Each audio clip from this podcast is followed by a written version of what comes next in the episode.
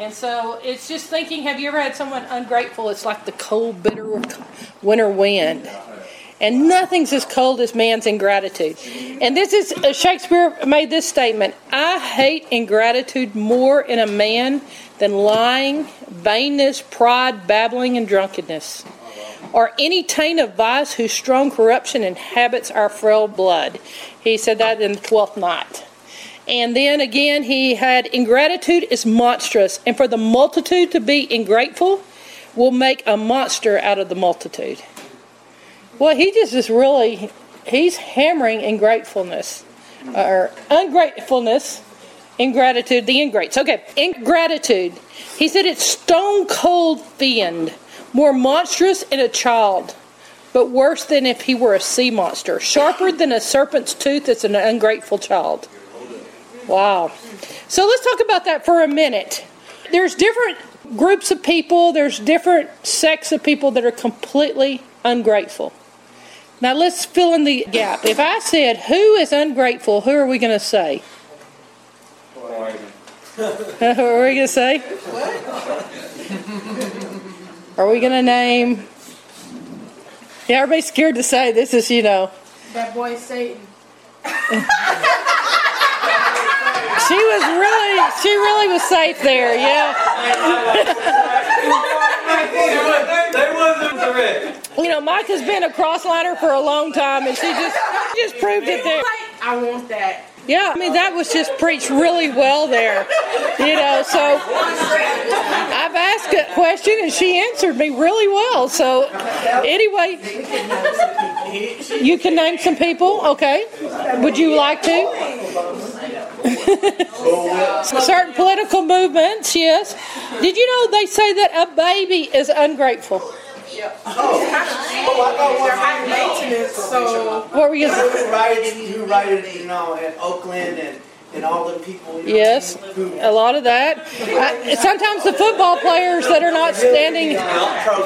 You know, if you got football players, you know, the veterans would say they're pretty ungrateful to what we've done for this country, to not even have enough courage to stand up. You know. So anyway, I want you to think basically what it says is if a baby is the most ungrateful specimen on this earth, then a person who is ungrateful is a baby. They're immature. And so that's an interesting correlation here because I want you to think about a baby. You can take a little baby and you can hold it for hours, you can feed it, cradle it, change its diapers, give it the best food. And take the baby, and the baby never says the words, Thank you you won't hear a baby ever say thank you. His first word is mine. It's never thank you. If you get a thank you, baby, give it to me. We'll we'll raise it real carefully. You know. So, but the first words, I don't know what it is about human nature. Mine. You know, and you you never get that thank you. And so you put a baby down, and what will a baby do? He will just cry harder. Yes. And no one thinks anything because he's a baby. So we're just like, well, it's a baby. You know, what do we think about that? Or he's in our, you know, little curriculum. He's a sheep. You know, he, he just he, he just needs us clapping for his little little peels that he you know puts out. So anyway, the baby is the most ingrateful person on the face of the earth. Sounds like my cat Fleabag. Yes. Cats versus dog arguments. Yes. And so, because the baby's the most ungrateful, guess what? We have to teach our children to be grateful and thankful. Children do not come out being grateful. If your parents did not teach you to be grateful, I bet you're not going to be grateful. You're going to be so hard to be married to. You're going to be so hard for me to have to deal with. If you did not get taught, because children do not come out being grateful, so that it has to be something that you are on purpose teaching your children because it does not happen on its own. You know, there's books of virtue that I can give you and tell you read these books. They'll make them smarter and they'll make them have core level values inside of them. So teach your children to be thankful. It does not come naturally, it's something you have to learn. Have you ever tried to force a child to say thank you? Mm-hmm say thank you and you're stomping on his toe. Tell grandma thank you for the gift. You know.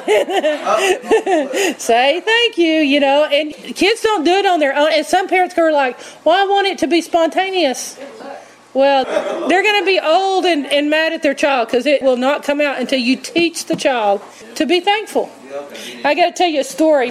There was a grandmother who gave her grandson a piece of, of warm hot cake. And surprisingly, the little boy, he goes, Thank you, Grandma. And so it really touched her heart. And the grandma goes, I love little boys who say thank you. And he goes, Well, then I'll say thank you to you again if you'll put ice cream on top of the cake.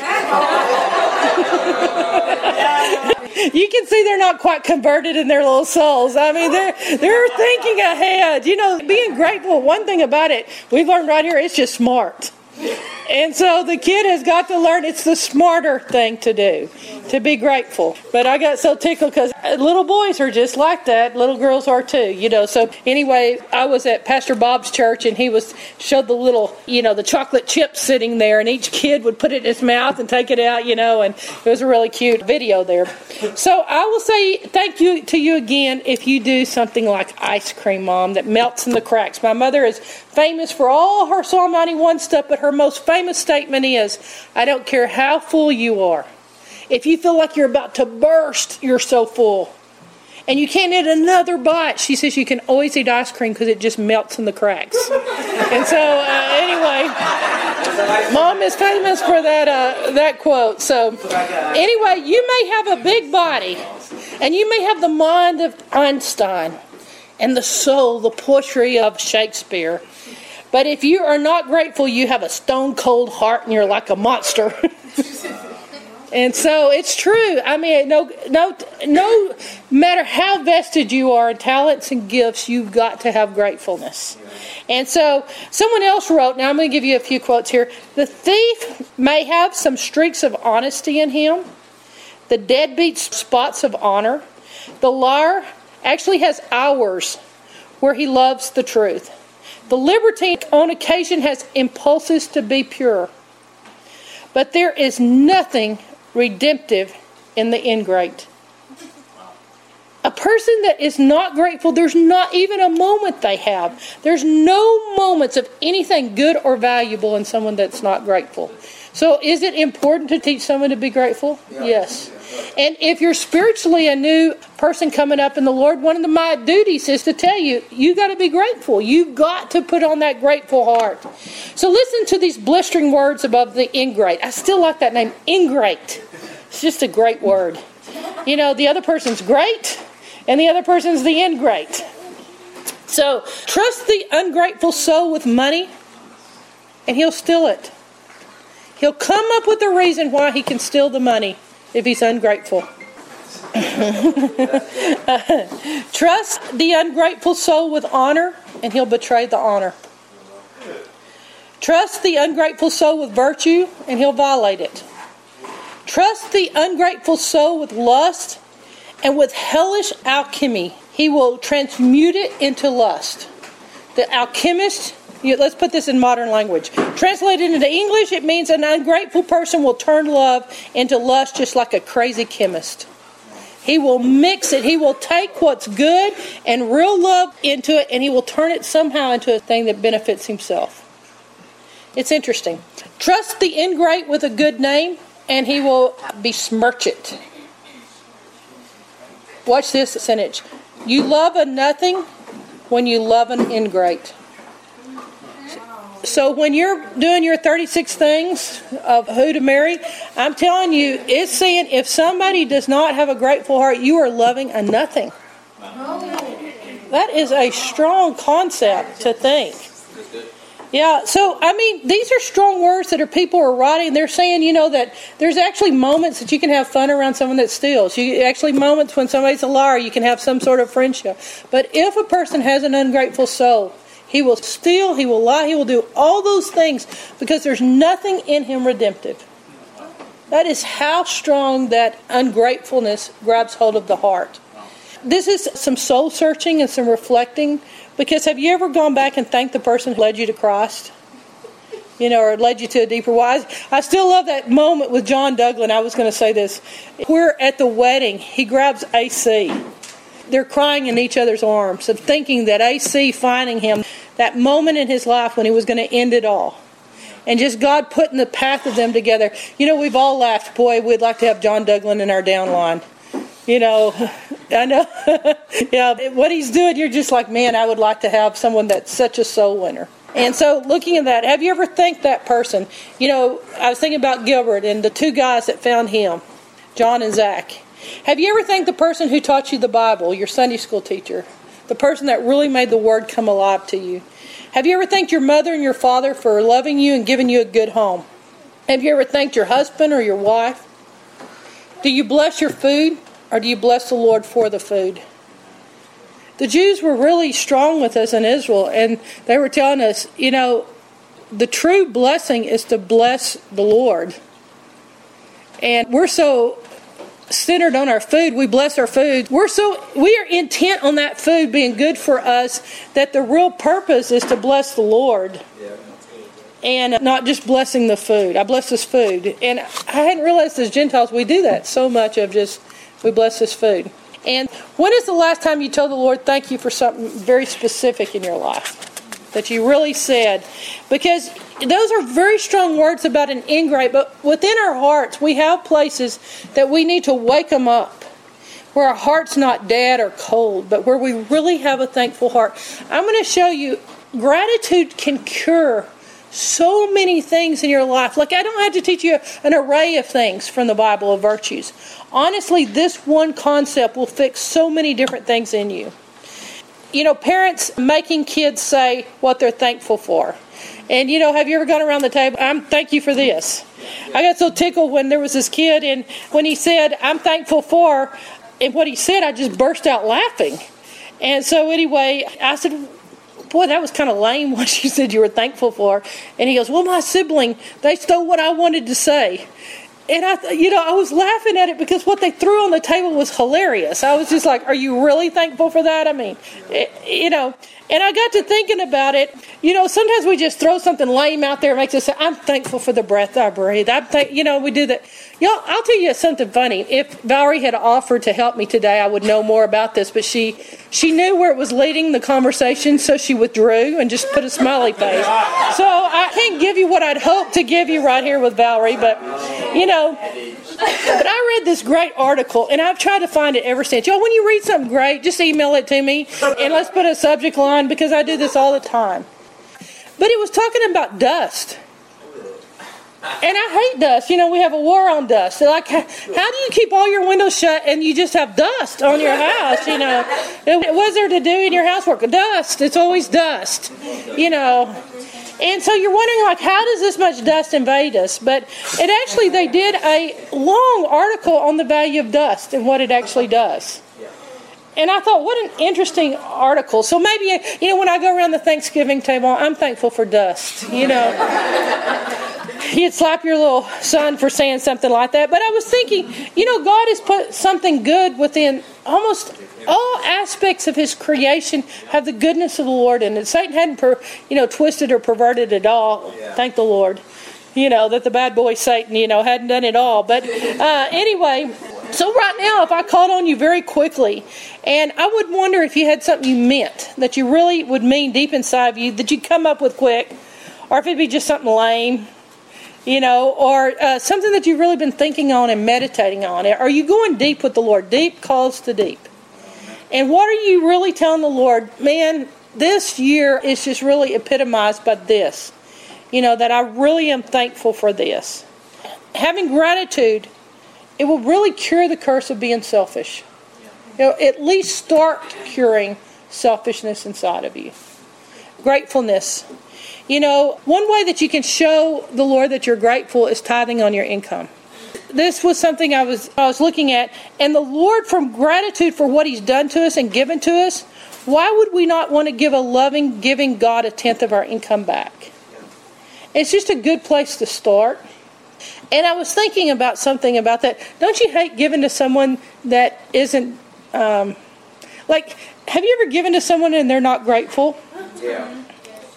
And it just kind of goes downhill. Like as a parent, have you ever given to your child and they're not grateful about it? It does something funny to you. Isn't it the opposite's true about giving to God because He is so grateful? He, you know, He gets so excited. I mean, I think He has so little to work with. This is my theory that He gets excited over anything we do.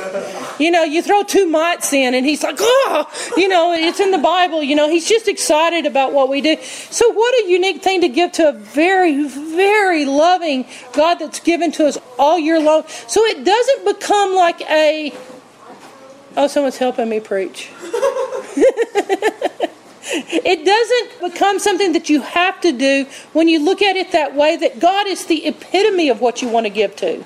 Yeah. You know, and so it creates what I would call is a generous heart. Like playing that game with God, I'm going to try to outgive you. And just going back and forth and asking the Lord what you can give. There was this lady, and uh, this is something that touched me so much. I was hearing this man speak, and he's a powerful evangelist in India. And out of everything he could told us, all the stories of all the people saved, all the different things, he told about his mother. And he said that his mother, they kept trying to get her to quit giving away everything she had. and so the family would send her money, and she would take it. And her little sari would be torn, and, and she would take the money for the new sari. She'd even pulled her rings off. When she died, but what she was doing was she was supporting different pastors in India. And like for 20 bucks, you can buy a bicycle sometimes in some of these countries that it'll make a guy going from walking from village to village to actually a bike will tr- totally change the atmosphere or the, the ability. And, uh, you know, we've done that uh, in a couple places in the Philippines that we just, we took somebody and took them to the next level. And I was just thinking about that lady. I thought of out of everything he could talk about, he talked about his mom who she just had such a passion for India. And I started thinking, wow, I would like to see if you know if so, if God would give me somebody like that, just just somebody that I could that would be really effective. And you know, it wasn't too long uh, after that that our website threw someone to us that was going to commit suicide and I led them to the Lord. And you know, they have that thing behind them, like that great downline, like the thousands that they've won to the Lord. But it came from asking God, "Give me somebody."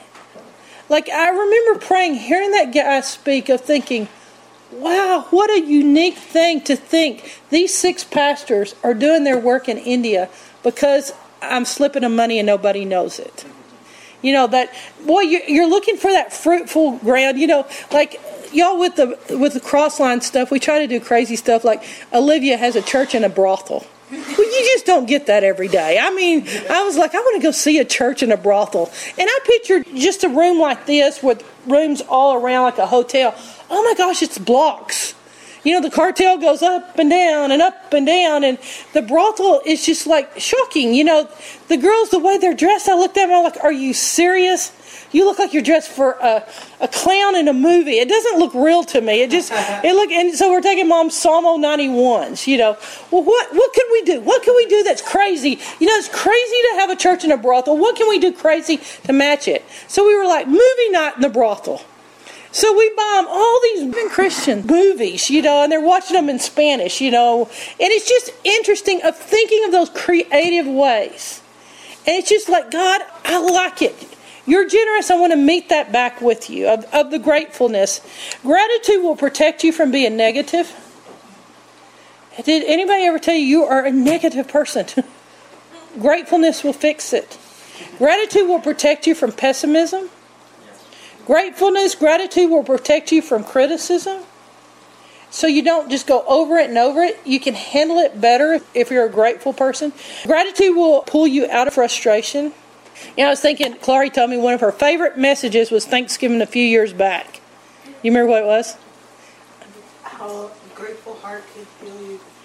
Yes. 90% of your spiritual elements. Yes. And we did something interesting with, which, you remember the one in Luke? The lepers? Yes. The one that turned back and thanked the Lord. What an interesting thing, because this isn't a parable. This has really happened. Jesus heals 10 lepers and one comes back. Is that the percentage that God's getting from us of gratefulness? And y'all, we did a fun thing. We studied each of the reasons why the nine might not have come back.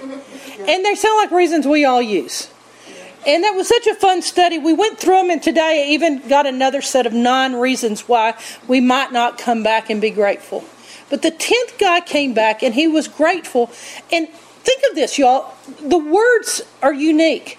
The first time the leper got healed, the second time the leper got whole. And so, if you look up there, we have a picture of a leper somewhere, but when we go into leprosy villages, like they're missing fingers and noses and ears and, and different things. And I was thinking about the difference. That healing means the disease stops. It doesn't just keep eating on you where you die. I mean, I've been in colonies of lepers where the skin is just coming off in charged sheets. And I mean, the pus and the, just the crazy yuck. And when they really don't think that person's going to live, they put them on the ground. And 20,000 lepers and their dependents, the size of Brownwood. You know, and just going through the leper colony and, and seeing that and thinking about Jesus stopping the disease and letting them go back into society. But then one came and thanked him, and he made that guy whole.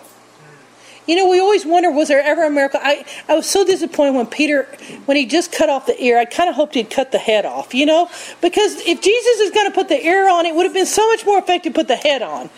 You know, you want those kind of miracles. Just, just, you know, it just was the ear. You know, you can kind of talk yourself out of the ear, kind of gluing back on. But the head, you know, well, this might have been one of those kind of miracles where he was made whole. But I'm going to tell you for sure with the heart that if you move into the area of gratefulness, you move from being healed to being whole. Amen. You get that thing in you that, uh, you know, we've talked about. That's that inner healing. It makes you whole to be grateful. If you're a thankful heart, it takes you to that next level. And so I think of different Thanksgiving lessons. Now, let me see if I can say this. Thomas Aquinas. She says it different. Okay. Different translation. Yeah. Mine is Latin, hers is Texan. Okay. nah, she can roll those R's.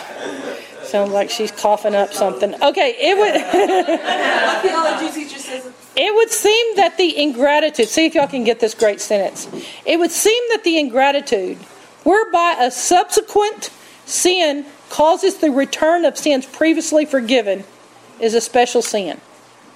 Now you didn't even get that. So now I'm going to read it in a different structure. Aquinas.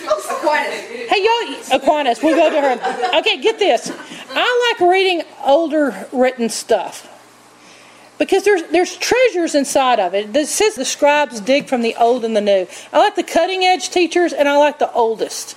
I like combining concepts. So see if this makes sense. It would seem that the ingratitude is a special sin. I didn't pull the sentence apart like you did. It seems like ingratitude is a special sin whereby it causes a subsequent sin, the return of sins that have been previously forgiven. In other words, if you have a sin and God forgives you, and you have ingratitude about it, it causes the return of sins to come back on your life. You know, we can think of that in, you remember the guy that was forgiven a million dollar debt? And he increased in sin by the end of the parable. You know, he was turned over the tortures and stuff. And you think of the ten lepers, and it's the same case here, is that you have something wonderful happen to you, but it causes a return of the sin. So it's a special sin. For the giving of thanks belongs to the opposite passion. Therefore, this ingratitude is a special sin. Thanksgiving is a special virtue. But ingratitude is opposed to thanksgiving. Therefore, ingratitude is a special sin because it causes the return of sin into our life. It's such a unique statement here. Okay, so I want to say something about the blessing of manna. Let's talk about manna for a minute. How about if we don't call it the blessing of manna? How about if we call it the test of manna? Let, us look at manna for a second. Let's say that you eat the same, same. John taught me those words, Cambodia. Same, same. Same, same food every day on a camp out. How about if somebody took you on a three week camp out and every day you ate the same, same can of beans? This is a 40 year camp out. And what made him start thinking about was the variety of food that they'd had while they were in the world. They were in slavery. You know, we ate big old pots of meat you know, we had bread. We remember the fish we used to eat. It was free. The cucumbers, the melons, the leeks, the onions, the garlic. Oh, we got manna. Okay, so let's talk about this for a minute because I was thinking about it. Mama, what are we eating for breakfast? Mama, what are we eating for lunch? Mama, what are we eating for snacks? Mama, what are we eating for dinner? manna in the morning, manna in the evening, manna at supper time. I mean, it's manna. Was it the manna that kept them in the wilderness for 40 years when it was an 11 day walk? Is there something that's holding us where we're at? I mean, I was thinking through the manna concept that it's interesting here. The promised land was put on hold. Lack of thankfulness puts us on hold. I have had to be content with something and thank the Lord for it, for the Lord to change my circumstances and move me out of it. You know, I've told you all that story of, you know, I was in my grandma's house, and you know, at that time it was borrowed, and I, bless, if I've ever gotten into lust, I got bad into lust during this time. I lusted for every antique home in Brownwood. and I drove my father crazy. I mean, there is not a home that's gorgeous that I have not looked through. And my dad, I mean, I, for one year, and finally I realized something's not right in my heart. I realized I have entered into something that's not right. And so something happened odd to me. I got down on the floor and I started looking at the house and I thought, these are gorgeous floors in this home. I love this kind of flooring. And I just I just got down on my knees and I started thanking the Lord for the floors of my grandmother's house. And then I told God a little secret. I said, "You know what? I think I like this home better than any home because if company comes over, I can get it cleaned quicker than any house. Because it's small, so I can just quickly get it cleaned." And I thanked him for that house with all my heart and decided I'm going to live there. That all that other stuff was the devil the bad boy. And I was lusting and I had to get out of it. And I thank God and I got very content. The next day they called me and told me this house was for sale. This 96 year old lady was building another home. And we moved into the home of my dreams then. I mean, two floors. I mean, I liked the ups and down, had a round door. It had a fireplace with all this gorgeous stuff. We were having Bible study and French doors. We had so many college kids come to the Lord in that house. Like, we have never had the number of students that we had in there. Like, it was so many kids. We had to take the pulpit out because this would get another three kids in the room. I mean, they were putting them into the kitchen. I mean, it was unbelievable outpourings of the Lord. And I was thinking, if I had never done that, I probably wouldn't end up where I am now.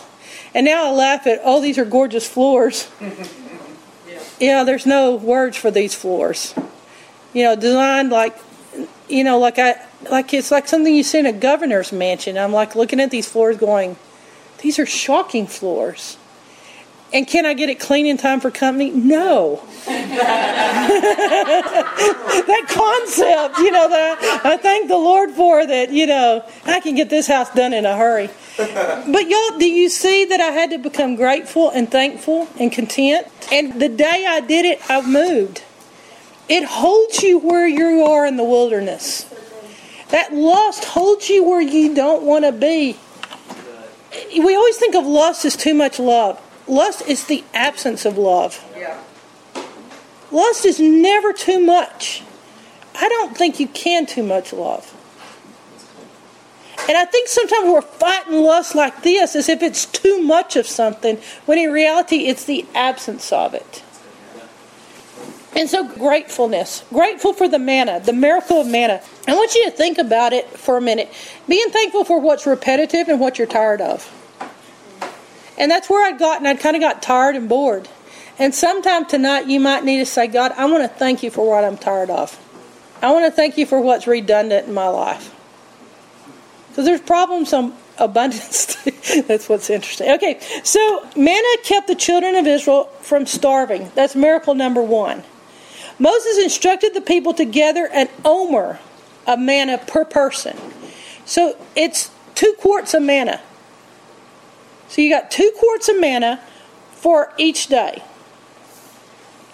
And so when some of the people tried to save extra manna, it became wormy and spoiled. You got your omer. Now look at this. Manna appeared for six days in a row, but on Friday, the Hebrews were together a double portion because on Shabbat they're not supposed to work. On that day, it didn't spoil. But you could gather too much for your day and it would spoil within the day. But then the miracle of manna was if you did it the way he told you to, he actually gave you a day where women didn't have to cook. You didn't have to work. He let you get double. And it was all taken care of. All you had to do is go outside and gather. And it said it tastes like honey. It was sweet to the taste. And when they cried out and said, We can't do this manna all the time, the Lord gave them quail. He gave them the meat and the bread. And so, yet the portion they saved for the Shabbat was not spoiled. So there's the miracle of the quail, the miracle of refrigeration, or how it doesn't spoil or does spoil. And then I want you to think of this. I, I'd never thought of this one before. Manna. It holds that manna was layered out over 2,000 square cubits. Think when he dropped enough manna for all the children of Israel. 2,000 square cubits, between 50 and 60 cubits in height, was enough to nourish the Israelites for 2,000 years. It's an odd concept to think it must have looked like it snowed. That's a lot of manna on the ground. So I'd never thought of it in terms of what it looked like when it dropped. And you kind of want the ones on top. so the miracle of it, God told Moses to save a jar of manna so that future generations could see how the Lord provided for the people in the desert. Look how God looked at it. I'm taking care of you. And Aaron filled a jar with an omer of manna and put it in the ark of the covenant in front of the table of, of the Ten Commandments. So it didn't spoil in the jar. Put in the ark next to the Ten Commandments. It's like you can save little treasures of your thankfulness, your gratefulness, your miracles. God wanted a jar saved of the manna. And in Exodus, it says the Jews ate the manna every day for 40 years. Think of this they ate it to the end of their life. If they were older when they came out of Egypt, they had manna till the day they died. And then I thought about some people were born into manna. They'd never seen any other kind of food. They just had manna every day. Those were the 20 year olds that got to go into it. And miraculously, when Joshua and the people came to the border of Canaan and they ate the food of the promised land, the manna stopped that very next day and was never seen again. So, the miracle of the manna. And so it's shocking to think that some people had manna all their life and some people saw it all their it's it's interesting what the test of manna means to your life. The repetitiveness you know, God's patient until you get thankful. You can, she'll be coming around the mountain when she, you go around and around that mountain. and I've had some, I've worn some trails and some mountains. And it's just how smart I am, how long, how deep the rut is. and because you're, you go over something. So it was a miracle. One of the rewards of the overcomer in Revelation 2 is I'll give you hidden manna. So now I'm going to ask you we get it, we get it. What they did was wrong. We get it, don't we? You know, what they did was in their heart about the manna was wrong. But let me ask you I want you to paint it for me right now. What is a realistic thing they could have done about the manna? Give me a realistic, what should it have looked like if they had done it right? Because we're all going, oh, those stupid. Yeah, they just seem to repetitively do the same thing. Their heart never gets. What would it have looked like if they'd done it right? What would it have looked like? Thank you, Lord, for not letting me die of hunger. It'd be like, oh, it might be a few weeks. Uh, if they were content in all situations. How about if the fathers really got their children up and said, "We're going to thank God for it"? Yeah, I was just like, thank you. The mamas are going to say, "You're going to, we're going to thank." And I mean, we're going to thank till the day, if it lasts our lifetime, we're going to thank God for this manna. But sometimes the parents are the first to grumble. You wonder where the kids learn it? if you're venting and grumbling in front of your kids, your kids are they do it twice as bad as you do it. It's what it is. What was done in moderation in parents is done in excess in children. so that er, er, er, at the table over the manna, I don't like this. I remember what I ate. And the kid's first understanding of garlics and leeks is their parents' memory. And so I'm asking myself right there, what about if they had just thanked and thanked and thanked and thanked the Lord? What other options do you have? So there's the test of the manna to me, and that's thankfulness when it's very repetitive in your life. If you're getting the same results, you need to try something different and change that heart because it, it does something here. You know, the second thing is being thankful to God in little. You know, we don't have so much cold houses anymore, or cold rooms. Not so much. And I was thinking about life in terms of cold rooms I've been in.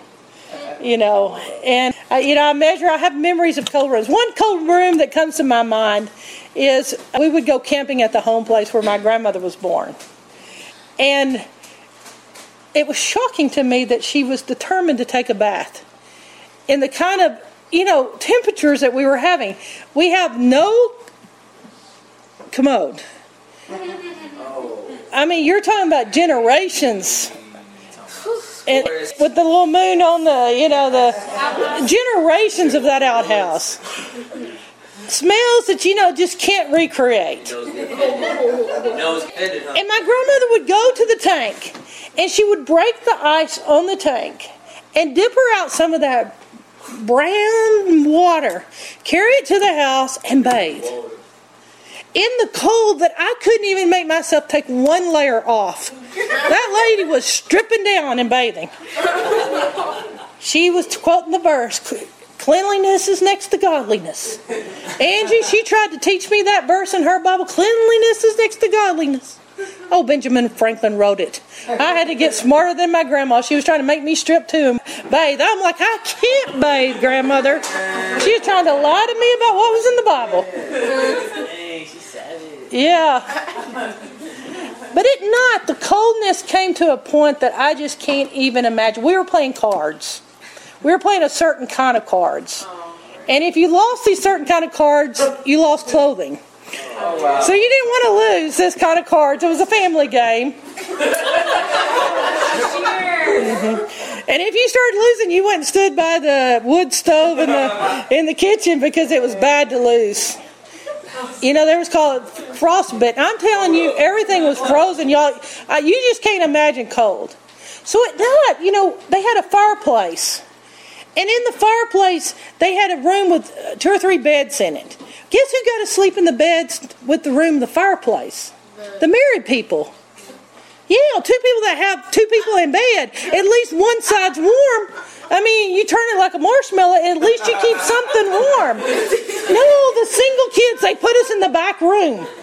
You know, and, and I'm telling you, the rats and the spiders and the cold creaked in there. And I remember sitting there, and my grandma come and put blankets over me. And I remember shaking to thinking, this is cold beyond cold. I was born right here, and I'm like, okay. So what my grandmother would do is she would go heat bricks and put them in the fire, and then like the embers are burning like this, and she'd take a brick and she'd bring it to me and wrap it in a cloth and put it at my feet, and you could make it through the night. You and your brick. I mean, it was just, it was special moments. Me and I was like, can I have several bricks, you know? And you, you, you spoon with the brick. I mean, it was just a, it was warm. So all of us frozen cousins in that back room. I had to tell you my experience of a cold room because I want you to understand what cold is in January. I've been in a cold room. It's cold room. But there's this story of a poor widow and not having sufficient blankets to shelter her young son from the snow that used to blow through the cracks in her hut. Now, that's the same way. I mean, sometimes these old homes, I mean, the wind came through the crack. Sometimes my dad pointed out you can get cold because of the keyhole. I mean, air can come through that keyhole. I can imagine the coldness of some of these places. Yeah. Yeah, duct tape. So anyway, it used to blow through the cracks in her hut. And she would cover her young kid with boards. She had insufficient blankets to keep him warm. And so she put boards over him. Now as a mom, that's that's hard. Yeah, this widow. And one night the boy asked, Mom, Ma, what do the poor folks do on such cold nights who have no boards to put on their children? And I thought that perspective of what do the poor people do who have no boards to put on their children? And I was thinking here that being thankful in little, because that kid saw himself better than the poor. You know, we went down to an orphanage, and these people were so wise. I never forgot this in Mexico. Because if you're not careful, you'll teach orphans to be little beggars. Gimme, gimme, gimme, gimme. Make up to me for, you know, no parents. Gimme, gimme, gimme. So they have that mentality of the world owes me something because I lost out on this. And they took the orphans out, and they had the orphans give money to the street children. So that the orphans didn't have the mentality that everything came to them. They found someone that needed it worse. The orphans had a home. The street children lived on the street. So they gave to the street children.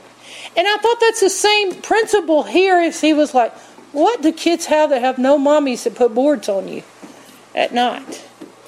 And I was thinking about that because gratitude will cure 90% of spiritual illness. It will cure 90% of spiritual disease. In fact, if you get gratitude, I don't even have to preach on offenses or strife or manipulate, all those things, because gratitude will cure it. It's so shocking that you can have one thing you could add to your spiritual development this year of just being deeply thankful. Amen. Deep calling to deep in this area. And it would cure so much that we would only be dealing with just that minor 10% inside of you. The little kid. You know, if you're struggling with your prayer life, this is your starting block. Let me give you your verse. In Psalm 100, verse 4, is your thing. It's your starting block, is thankfulness. It says, just start giving him lots and lots of things you're thankful for because we enter his gates with thanksgiving, his courts with praise. So, thanksgiving is where you start. And if you're having a hard time, if you'll start your thanking, just start pouring your heart out, thanking Him, thanking Him, thanking Him, you're going in the gate and you'll get into praise and you'll hit worship. Amen. It'll take you right through there. You'll get into that thankfulness because you'll get excited. The thankfulness is your starting. So I'm going to say right here that gratefulness and the repetitiveness, gratefulness in the little, and thankfulness will remove roadblocks that you're facing. It'll take care of the repetitiveness, the little, and the roadblocks, those things that are just not yielding. And so when I looked at that, I was thinking, wow, what an interesting verse that Thanksgiving is the place to start. That you actually start thanking God. They said the hardest arithmetic. Who was really bad at math growing up? They said the worst and the hardest arithmetic is to master counting your blessings.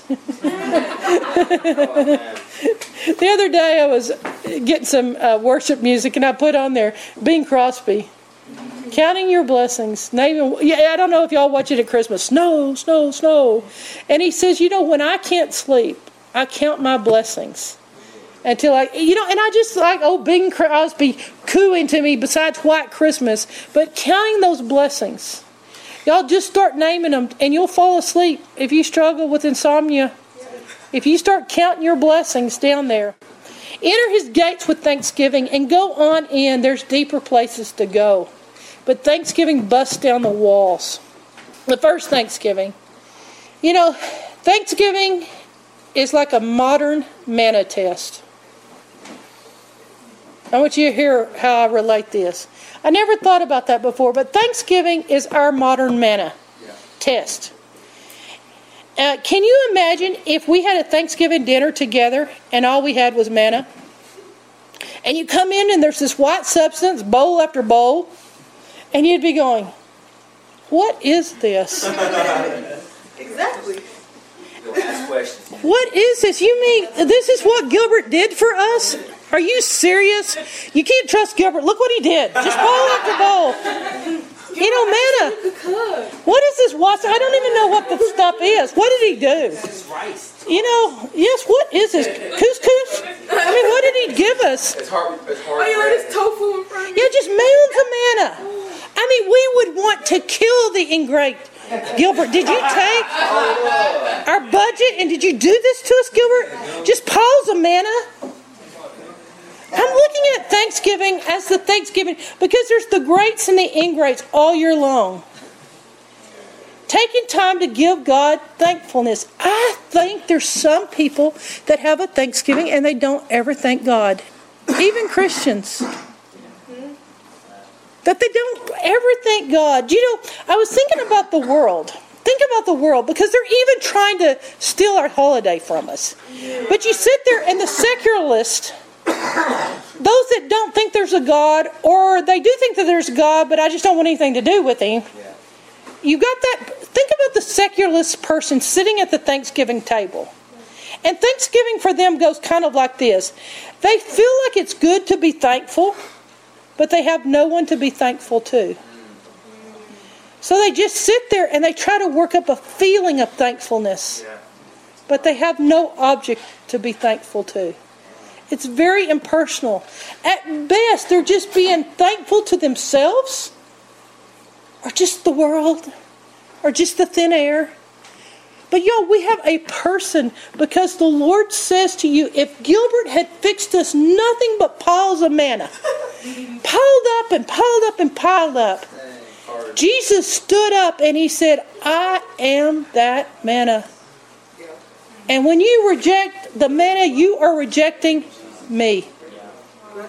For I am that bread. He said, You think God, he said in that scripture, it's real interesting. It's in John 6. I think it's 31 through 35. He said, You thought Moses gave you the manna, but it was God who gave you the manna.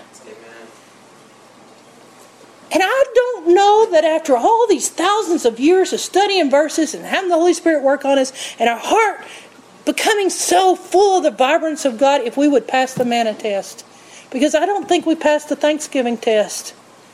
I don't think we get it. Where the secularist there is trying to be thankful, just let's feel thankful right now. Mm, I'm feeling, I got my yoga pants on, I'm feeling some thankfulness right now. You know, I'm just feeling, I, I just want to be thankful, but they have no object of their desire. They have nobody to pour it out on. They don't have anything. Per- Gosh, life is empty if there's no one beyond ourselves. The beauty of heaven is it's not just one up there, but it's three. I mean, it's so interesting the family, the, the connection that we have for it. So I'm looking at this and I'm going, this holiday is to celebrate that the first people were thankful people.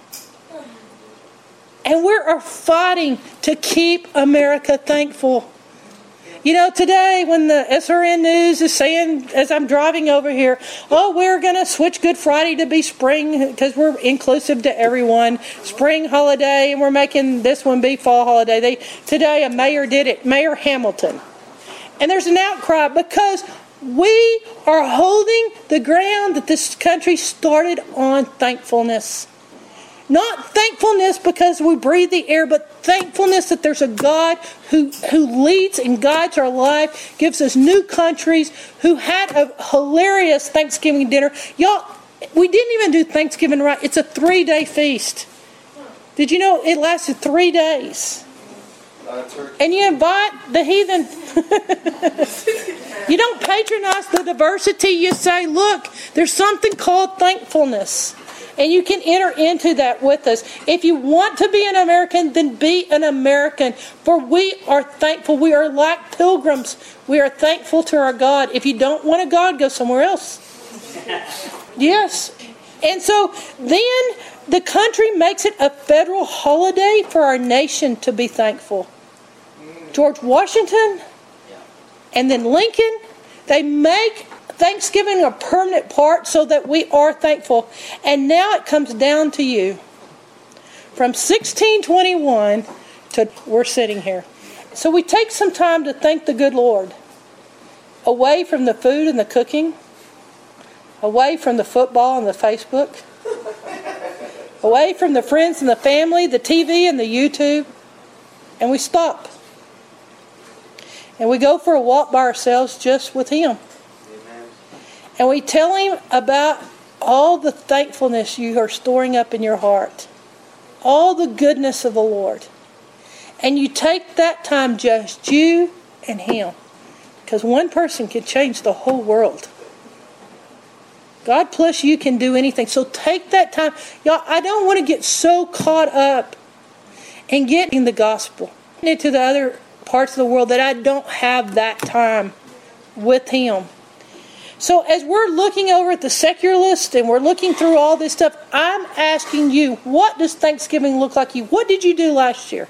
Because you're probably going to do it this year if we don't stop and say, I'm asking you, let's have a different Thanksgiving. We have a lot to be thankful for. The election was shocking that God has bought us some time in this country to openly say Jesus Christ is our Lord, to openly say that we have one God, we're Judeo Christians. Forget our issues. I am saying there is a God in heaven, and I'm going to say, like Garth Brooks, thank God for unanswered prayers. We're not getting how strategic and how important it is. As head of the nation, you're electing someone that will fight and fight and fight and fight like a crazy person. Uh, elect the biggest fighter you know because he's got to buy me time to do what I'm called to do. Amen. I can't have the mission field come right to my back door. It is much more difficult. And so I'm saying we've got someone to fight and to fight and fight. And at this point, we are very thankful, very thankful, very thankful. As what we said in here as a college group, I love that night of praying together and speaking, speaking our faith and speaking towards what's happening in this country. That literally, that I don't have to be ashamed to say it's Thanksgiving. It's a good time that we put these things behind us and we say, grow up. Only babies are not grateful. Yeah. Only babies are not, yes. They're still sitting there needing that. I have so much to be thankful for, y'all. I cannot, that's public stuff. I have private stuff. I am so thankful for. Am I happy? I am so happy. I am thankful. Let me tell you something. Kathy McDaniel came up with this idea. And don't just listen to the radio and go, oh, that's a great idea. But she actually has you, every time something wonderful happens to you, to write it down. And you put them all in this jar. And you know what, guys? Some of your names are in that jar. Because I'm like, I am so thankful this person came into my life this year. I am so thankful for what they did to them. I may not be telling you, but I'm telling God, I am thankful for you. I am so happy and I put your name in that jar. I put you even my days are shocking like how things work out just perfectly. Just perfectly just at the right moment i'm like i'm like god you're hilarious. I need to flow in the spirit because it really works when i do and doesn't work when i don't. And so i'm writing these things on notes and i fold them up. And then around the thanksgiving table you're like oh i was shocked today. I thought well i had done a very good job of doing this because i only started like in september. Y'all, it's this deep in thankfulness. And I'm mad at myself of some of them that I remember God did that were great that I forgot. Because I was out on a trip somewhere and I was like, thank goodness Kyle was home the day I needed that. Someone to be held in a holding pattern. Thankful for that life, that God might give us a challenge, that that life will make a difference. Thankful that I pray over that baseball cap she left in here. Thankful that good things are happening. Thankful that, oh, y'all, I'm so thankful. I love Kathy's ideal. So when it comes time for you to go around the table and tell what you're thankful for, don't be in a hurry because you're hungry. Don't do it because it's time and you're going to give something lame. But pause not to be in a hurry to get past the prayer. Just, oh, who, let's let whoever prays the fastest pray. the quickest prayer. But realize this holiday is for the Lord. and Kathy's ideal. And I'm going to say, like the manna people, before I pick on those children of Israel who had no firsthand revelation of the Lord like we do, I'm going to say, what if we were thanking and thanking and thanking and thanking and just, we literally let our thankfulness just come loose and split out of us. My gosh, Lord, thank you for this manna. Thank you for new recipes. Thank you for Pinterest that has manna recipes. Thank you, Lord. Thank you, Lord, for, for what you've done. Thank you, Lord. Thank you that I don't have to cook.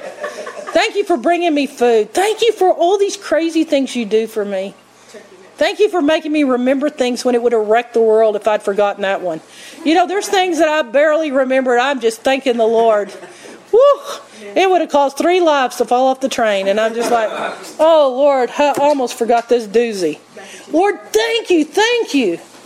Thank you for good strength above me, good leadership. Thank you, thank you for bringing us together.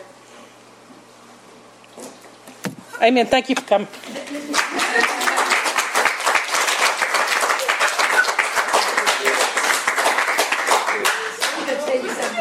Can be fun to do. Just every once in a while, just start and go through the alphabet. Start with A and thank God for everything that you can think of that starts with an A. And Angie. Easy one. and don't do it quickly. And In other words, take a long time and just keep thinking, maybe even write it down. Then go to B and you'll find out that if you really put some time into it, you can't get very far in the alphabet because there's so much You know, I was going to say, pick you something to do to make it fun. Like mine is the jar. I like Kathy's idea. And I meant to tell you, just pick something. There's so much stuff you can do and say, ideals to help you to remember to be thankful. And so mom's giving you a, That's a fun one to, to Yeah. do. and if anybody else has one to share, these are fun traditions.